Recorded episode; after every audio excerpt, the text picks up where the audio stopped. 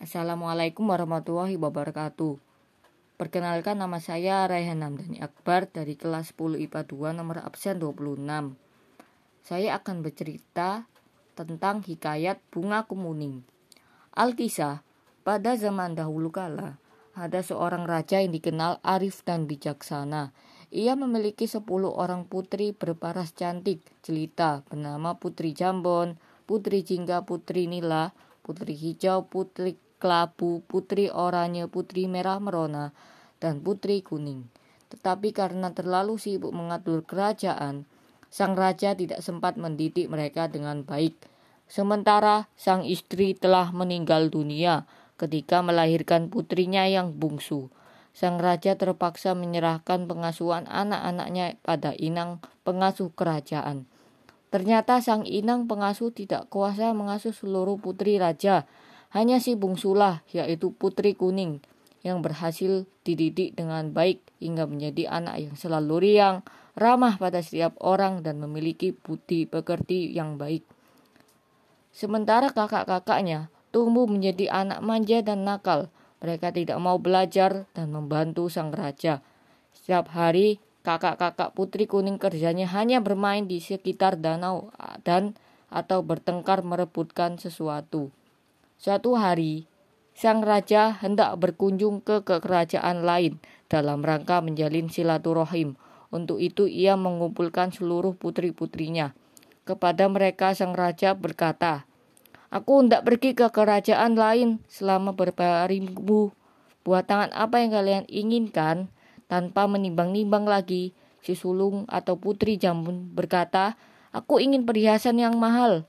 Permintaan yang hampir serupa mahal dan mewahnya juga diajukan oleh adik-adiknya Putri Jambon.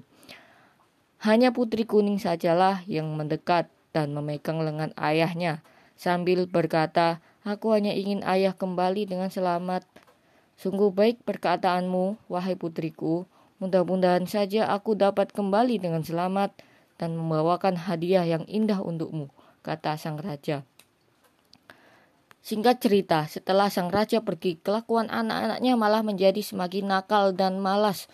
Bukannya bersedih, mereka malah merasa gembira karena selain sang raja, di seluruh kerajaan tidak ada yang berani melarang. Kesempatan ini mereka pergunakan untuk membentak dan menyuruh para inang pelayan sekendahannya hati. Para inang pun menjadi sibuk sehingga tidak sempat membersihkan taman istana kesayangan sang raja. Melihat hal itu, Putri Kuning segera mengambil sapu dan mulai membersihkan taman kesayangan ayahandanya.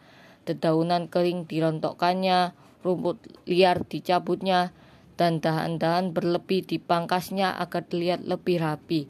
Sementara kakak-kakaknya yang melihat Putri Kuning sibuk di taman malah mencemooh. Lihat, tampaknya kita memiliki pelayan baru, kata salah seorang di antaranya.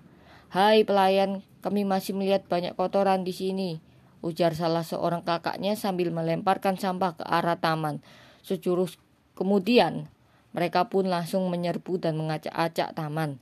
Dan setelah puas mengacak-ngacak taman lalu pergi begitu saja, menuju danau untuk bermain sambil berenang. Begitu kelakuan kakak-kakak putri kuning setiap harinya hingga ayah mereka pulang. Ketika sang raja pulang, ia hanya mendapati Putri Kuning sedang merangkai bunga di teres istana. Sementara kesembilan kakaknya sedang asik bermain di danau. Ia agak kecewa karena telah berusaha payah membawakan buah tangan tetapi tidak disambut dengan hangat oleh anak-anaknya. Hanya Putri Kuninglah yang berlari sendirian untuk menyambut dengan rasa cuka cita.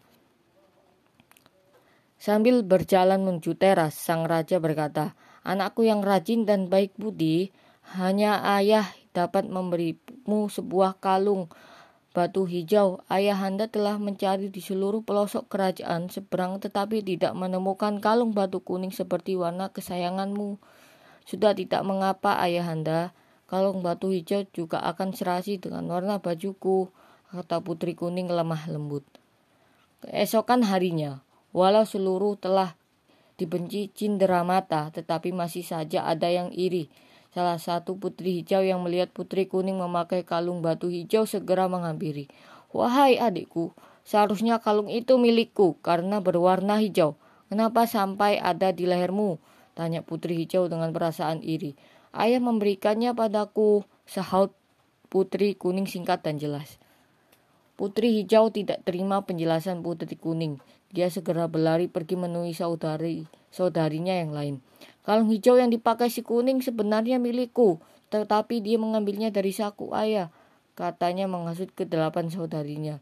Mendengar hasutan putri hijau, saudari-saudarinya menjadi panas hati. Mereka kemudian bersepakat untuk merampas kalung itu dari tangan putri kuning.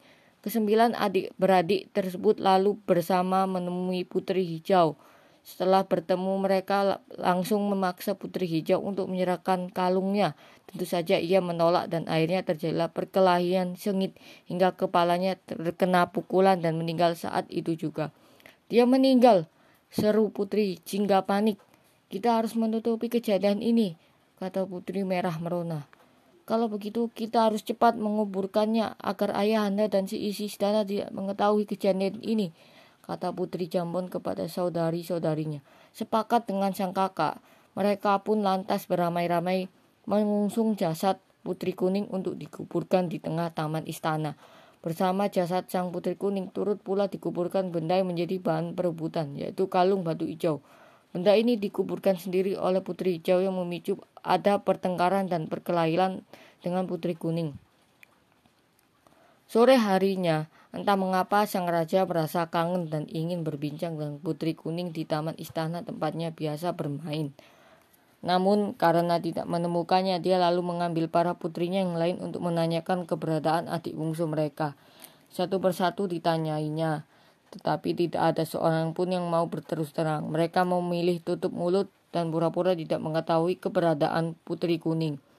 Khawatir akan keberadaan dan keselamatan putri bungsunya, raja lalu meminta para pengawal kerajaan untuk mencarinya ke seluruh penjuru istana. Hai para pengawal, cari dan temukanlah putri kuning, teriaknya gusar. Pencarian putri kuning selama berhari-hari hingga berminggu-minggu di seluruh penjuru istana tentu saja sia-sia berlaka karena telah dikubur sangat rapi oleh saudari-saudarinya hingga tidak ada bisa menyangkanya. Hal ini membuat sang raja menjadi sangat sedih dan menyesal karena tidak mampu menjaga, merawat, dan mengarahkan putri-putrinya. Mereka tumbuh menjadi pribadi-pribadi yang egois, tidak peduli terhadap sesama serta tidak patuh terhadap nasihat orang tua. Oleh karena itu sang raja segera mengirimkan mereka ke negeri seberang untuk belajar budi pekerti. Tujuannya agar mereka menjadi manusia yang berbudi pekerti luhur dan dapat saling menjaga antara satu dengan yang lainnya. Beberapa minggu setelah para putri raja belajar budi pekerti di negeri Sepang, tumbuhlah sebuah tanaman di atas kubur putri kuning. Tanaman apakah ini? Seru sang raja heran. Batangnya bagaikan jubah putri kuning, daunnya bulat berkilau bagai kalung batu hijau. Sementara bunganya putih kekuningan dan berbau sangat wangi. Tanaman ini mengingatkanku pada putri kuning, tambahnya. Sejak saat itu, itulah bunga tersebut diberi nama bunga kemuning karena mengingatkan raja pada putri kuning dan sama seperti putri kuning bunga kemuning memiliki banyak kebaikan. Bunganya dapat dipergunakan untuk mengharumkan rambut, batangnya dapat dipakai untuk membuat kotak-kotak indah, dan kulit kayunya dapat ditumbuh untuk dijadikan bedak penghalus. Sekian, terima kasih.